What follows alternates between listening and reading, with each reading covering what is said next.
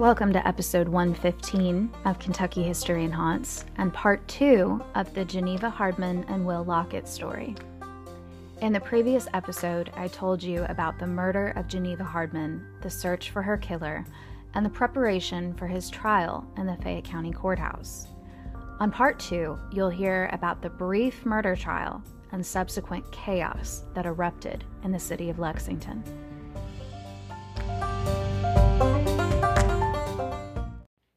After his indictment was read, William Lockett quietly pled guilty to the murder of Geneva Hardman. The prosecution called one witness to the stand. That was Claude Elkin. He was there with the group that found Geneva's body. He saw the bloodied stone next to her head, and that was pretty much it. One of the defense attorneys stood and read a statement written and signed by Lockett himself, and it's pretty long, but I do feel like I should read you the whole thing. So here we go. I have pled guilty and have no defense to make to the charge against me. My fate is in your hands, and I throw myself on the mercy of the court and jury. I'm sorry that I did it. I was sorry the minute after the deed was done, and I don't know why I did it. I would give anything to bring the little girl back to life and undo the wrongs I've done. I am 33 years of age. I was born in Henderson, Kentucky. My father and mother are dead, and I have no blood kin that I know of. I have had very little education. Most of my life has been spent in farm labor. I have never been tried in court for any offense except misdemeanors, and I was never court martialed while in the Army. My wife died about a month ago, and this has been on my mind. I was in the military for 11 months, all of the time at Camp Taylor near Louisville. I was first in the Pioneer Infantry and was afterwards transferred to the Quartermaster's Department and worked as a teamster about the camp. Lieutenant Fowler, a white officer, was my last commander. I was honorably discharged at Camp Taylor in May 1919. I submit my discharge certificate with this statement. While at Camp Taylor, I was treated at one of the regimental infirmaries for disease. I have had this disease for 10 or 15 years. It may be this had something to do with the act I have committed. This disease and my ignorance are all I have to offer in explanation and extenuation of what I've done. I don't know why I did it. It has been explained to me that the punishment for murder is death or confinement in the penitentiary for life in the discretion of the jury. All I have to ask of the jury is this that if you, gentlemen of the jury, can find it in your hearts and conscience to be merciful to me, that you will spare my life and not impose the death penalty, but send me to the penitentiary for life. This is all I have to ask. I do not say that I deserve any mercy at your hands, but, gentlemen of the jury, as you hope for mercy yourselves, I ask you if you can be merciful to me. I have asked the lawyers appointed to defend me to read this statement for me. Signed, William Lockett. While this statement may not have actually been written by him, the things in it were true. He did serve at Camp Taylor. His wife Katie did die about a month before the murder. And as this statement was being read, the mob outside was growing loud and impatient. And at 9:28 a.m., there was gunfire outside the courthouse. Whatever that gunfire was, it didn't escalate right at that moment. Everyone inside stayed fairly calm. They were told to take their seats. Lockett's attorneys finished their statement. And then the prosecutors made their closing argument. And then prosecutor Allen told the jury that if they wanted, they didn't even need to leave their seats to, de- to deliberate. They could just figure it out right there on the spot.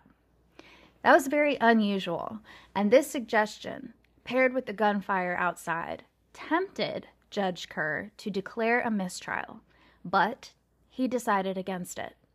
In fact, he went with Allen's suggestion that the jury just go ahead and make a decision right there in the courtroom on the spot. So at 9:40 a.m. on February 9th, 1920, after about a 40-minute trial, Will Lockett was found guilty and sentenced to death. Some accounts of the day recall that gunfire erupted again outside as soon as the sentence was announced. Judge Kerr, meanwhile, addressed Lockett. Quote, On the morning of March 11th, before dawn, you will meet death by the method provided by law, and may the God of all mercy have mercy on your soul. But this is not the end of the story.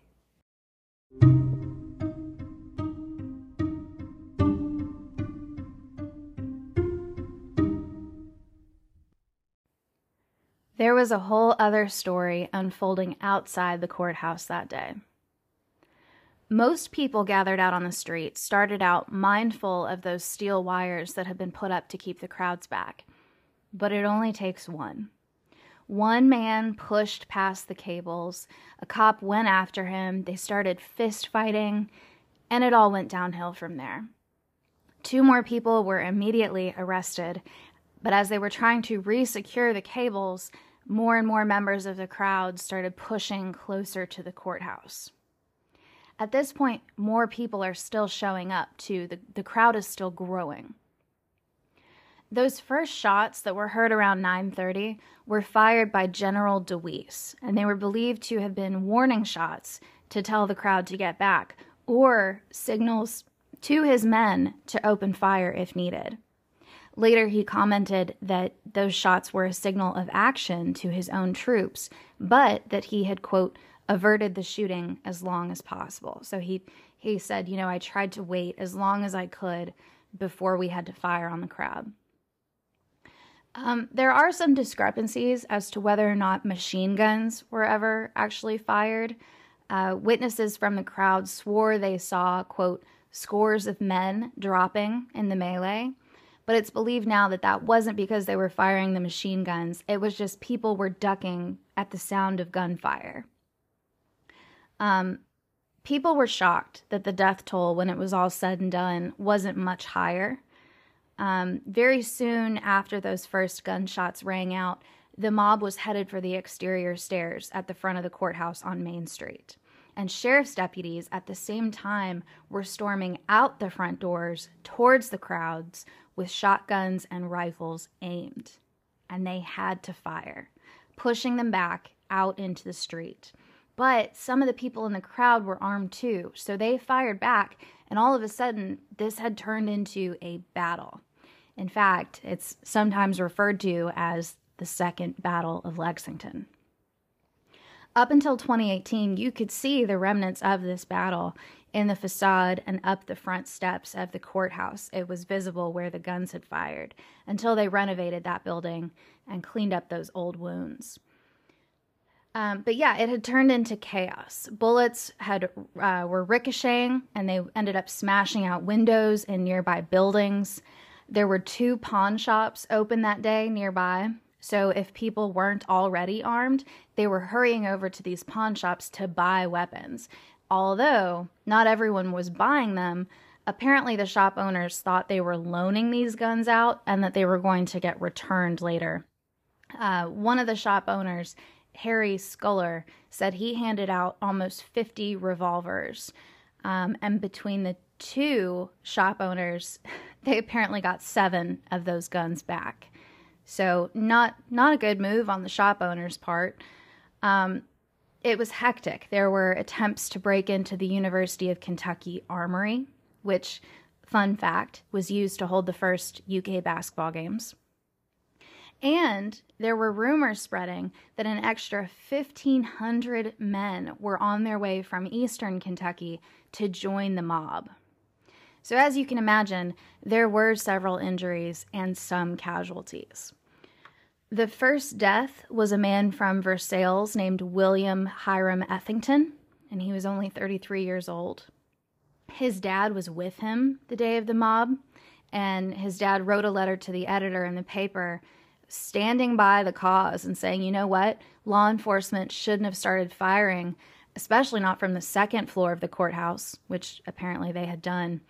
Um, it was a sentiment shared by many that several lives could have been spared if they had just given Lockett up to the angry crowd, just let him have it. Um, this first casualty, William Ethington, didn't even make it to a hospital. He died in an office at the Fayette National Bank building. Um, ambulances did show up and they started attempting to transport the wounded to St. Joseph Hospital.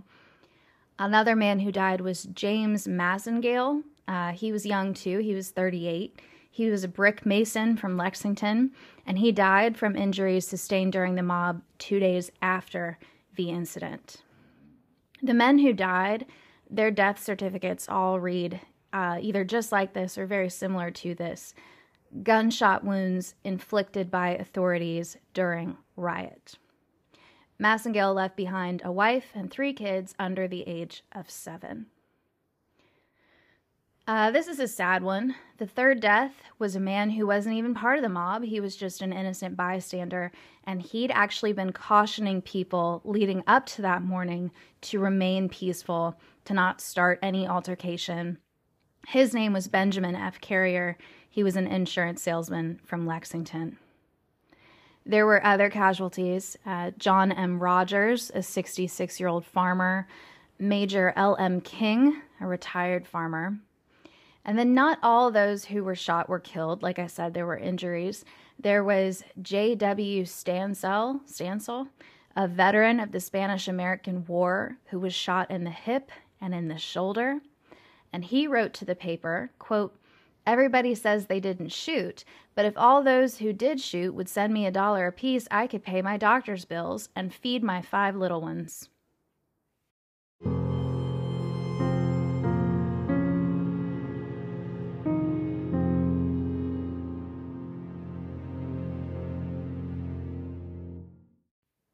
Three Lexington police officers were shot. A guardsman named Elmer Moore was shot in the abdomen but survived. One lone female was listed as being injured during the riot, and again, she was just an innocent bystander. Her name was Irma Cross. She was 21 years old, a stenographer, and she was just watching it all unfold from her office across the street from the courthouse when a stray bullet broke the office window and hit her in the calf. Those in charge of keeping the peace would say after it was over that they regretted nothing. General DeWeese said he would do it again exactly the same.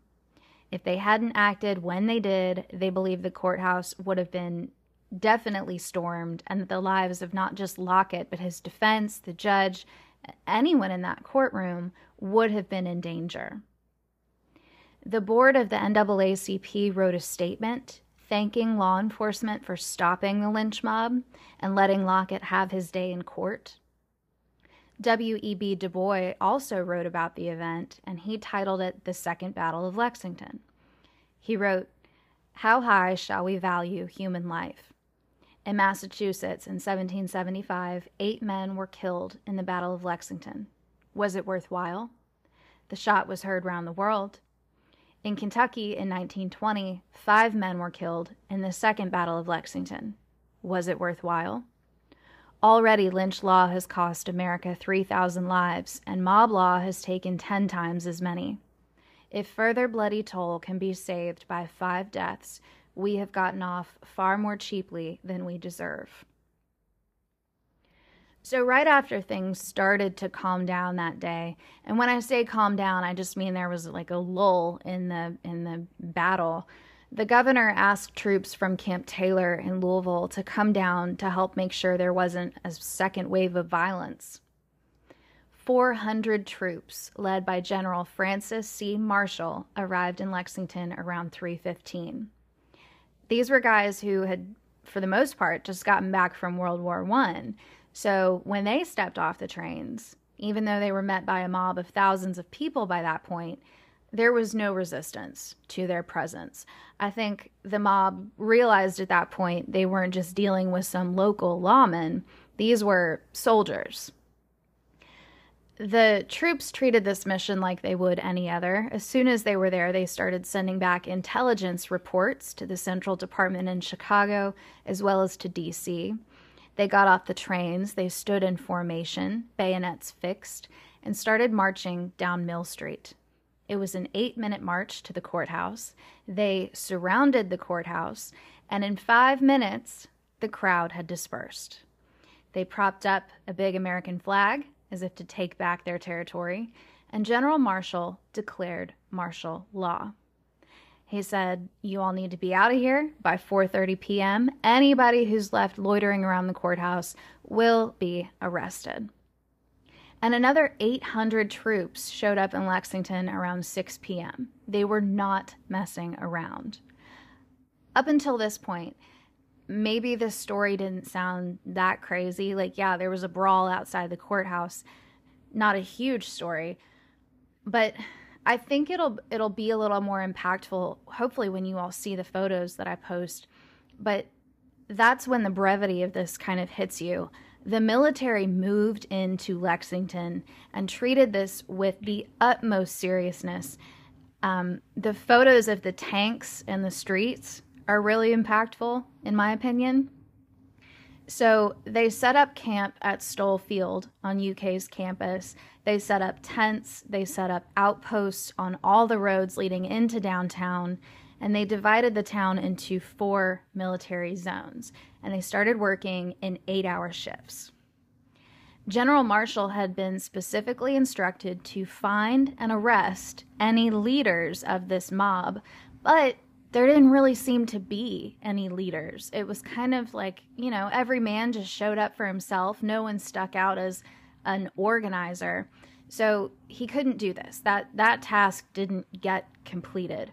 But he was named the military governor of Fayette County and he was prepared to enforce martial law.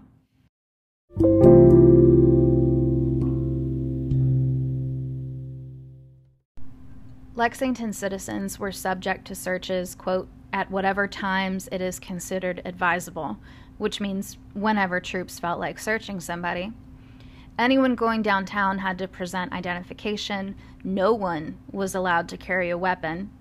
You could be arrested for loitering. So if you were downtown, you'd better have been going from point A to point B. No standing around, no chatting with your buddies on the street. You had to get a pass to enter the city. This was referred to as an order to outpost, so you couldn't just be entering and leaving town for no reason. The military also requisitioned taxis and trucks to send patrols to outposts. General Marshall uh, asked all the ministers in Lexington to include something in their sermons that weekend, encouraging people to respect the military authority and obey the military while they were there. Of course, now in 2023, you could see how this could go very badly. Um, people don't respond well to having their basic freedoms revoked. But in 1920, in Lexington, this went surprisingly well. Everyone seemed to understand why they were there, they accepted martial law, and a week after the riot, almost all the troops sent in from Camp Taylor had left Lexington to go back to Louisville. They terminated martial law completely on February 22nd, and the last troops left Lexington. General Marshall directed the civil authorities to, quote, resume and administer their usual function. Shortly after the riot, the county coroner, John Anglin, ordered an inquest be conducted to determine the cause of death for each of the individuals who died the day of the riot. General Marshall thought this was a great idea, so he called for a grand jury to be convened made up of, quote, prominent citizens. And it was partially because of this inquest that the troops from Camp Taylor stayed as long as they did. They chose 12 white men to be on the jury. These were people like um, real estate investors, bank presidents, farmers, um, and they were responsible with the task of, quote, vindicating the innocent while fixing blame on the guilty. They had around 20 witnesses from the day of the riot testify. They had gotten well into this inquest, and then the first grand jury was dismissed from service. The Commonwealth's attorney felt like the jury selection had been rushed. It was way too fast and it wasn't done properly. So they started over they chose 12 more people. And I mean, again, it was a bunch of white men, business owners. But uh, they did it again, and the judge explained to them their responsibilities. They went through the motions, they heard testimony from several witnesses. They indicted no one. They described the events of that day as, quote, justifiably angry and infuriated citizens who formed a dense mass of people all of whom were greatly and wildly excited. They said a lot of what appeared to be the mob were actually just innocent bystanders who were curious about what was happening, so they moved a little closer to the courthouse, but not in a malicious way. Um, they also acknowledged that there probably were people who incited and encouraged the violence, the closest thing to leaders, as you could say, but even they didn't directly kill anyone, and the jury didn't feel like those people were responsible for anybody's deaths. Plus, it would be very hard to pinpoint who those people were. Ultimately, the jury seemed to think that indicting anybody would just start the whole process of frustration and unrest over again, and that wasn't conducive to healing. What the town needed was to just move on from the whole incident. The last thing they needed was to have to bring troops back into town and go back into martial law.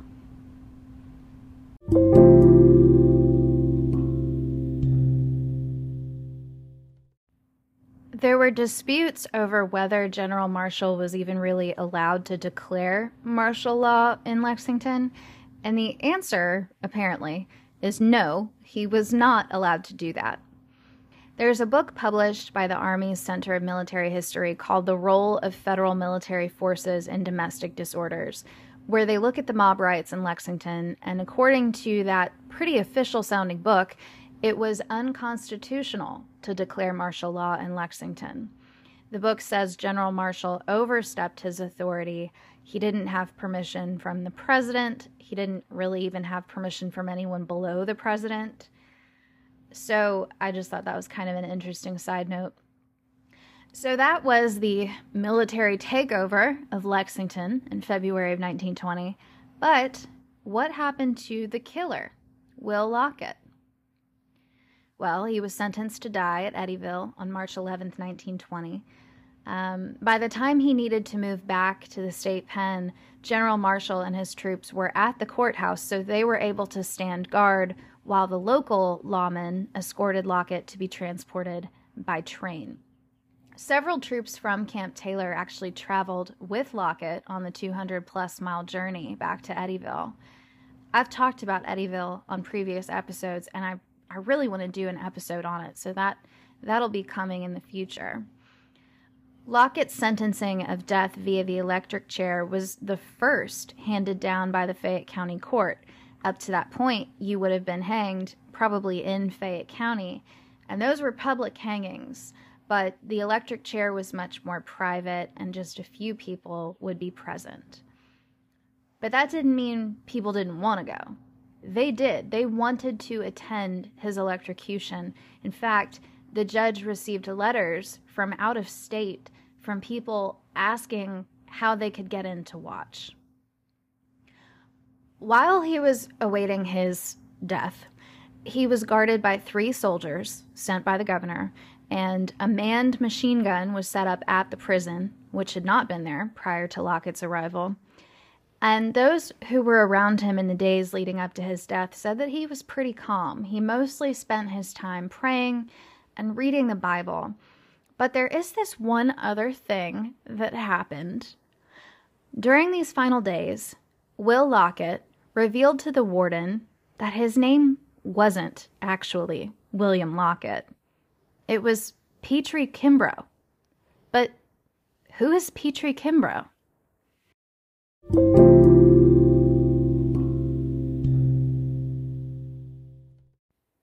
There was a Petrie Kimbrough on record, born in May of 1888 in Christian County. And the pieces started to fit that this could be one and the same. So here's what happened this was sort of like a deathbed confession. It happened right after he was baptized in a bathtub in the prison by the Eddyville minister. He asked one of his guards if he could talk to the warden, and he told the warden that he killed multiple people not just Geneva Hardman. He told the warden that he killed all his victims by choking them. He said he assaulted one woman in 1905 and then murdered three others in the years after that. This confession was typed out and signed at one point, but no one knows what happened to it. This confession has been lost to time, it's not in any sort of record. The victims' names were listed in the confession, and a local paper followed up and reported that these murders had only been casually investigated. So it looked like they all remained unsolved. And he didn't recall their names perfectly, but he remembered some of them or parts of names and roughly the times of their, their murders. These are now believed to be Clara Rogers, Eliza Mormon, and Sally Anderson Craft. So one of them uh, took, he said, took place at Camp Taylor while he was there, and they did match that up with a murder that happened near Camp Taylor around that time. Because he was going to die like two days after this confession, they didn't investigate it further. So these confessions basically died with Lockett or Kimbrough, whoever he is. Now, up until this point, everything I've told you is from the book that I'm going to put in the show notes about Geneva Hardman's murder. If you do a Google search of the names Will Lockett and Petrie Kimbrough, a bunch of hits come up calling him a serial killer. It seems like the internet has decided this guy was a serial killer. But I just couldn't find the evidence. Everything I saw on sites like Murderpedia didn't have any like hard facts that could link Lockett to these murders. It doesn't look like anyone's done any follow-up investigation. Um, the jury's still out for me. If I had to guess, I would say it's possible he was responsible for multiple violent crimes. It's probably likely but I'm not convinced that he is responsible for the exact crimes that people have decided to attribute to him on the internet with nothing but a written confession we have no record of, if that makes sense. Anyway, he was the 32nd person to die by electric chair in the state of Kentucky. It took about 15 seconds. He was pronounced at 4:32 a.m. on March 11th, 1920 if it's true that he was Petrie Kimbrough and he was born in 1888, then he would have been just 31 years old at the time of his death. That's two decades longer than Geneva Hardman got to live. One last thing I want to mention before I leave.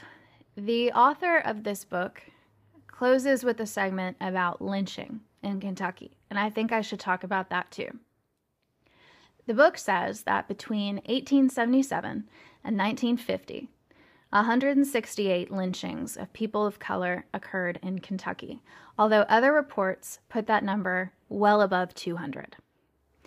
And it was the mob mentality that led to these lynchings, which was why law enforcement and the government were so quick to shut down these riots.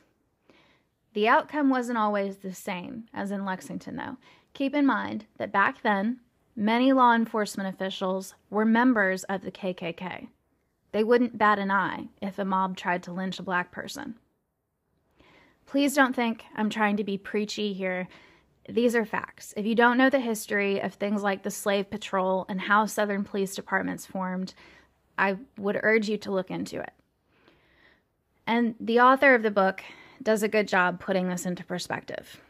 Quote, just a few decades earlier, on the same courthouse square where shots were fired by troops upon those with that mob mentality, slaves were traded in one of the most notorious and seamy slave marts in the South.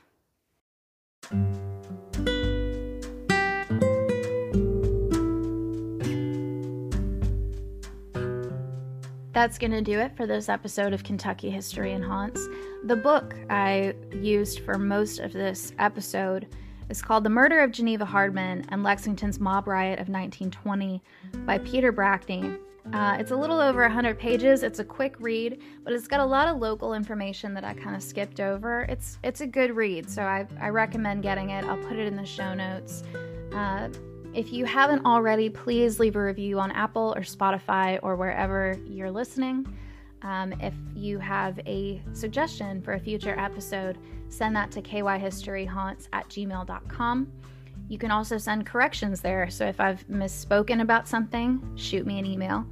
And uh, thank you to the two people that suggested this topic. I did not write your names down, but there were two of you, and that was a good suggestion. So thank you. Keep them coming. Thank you all for listening, and until next time.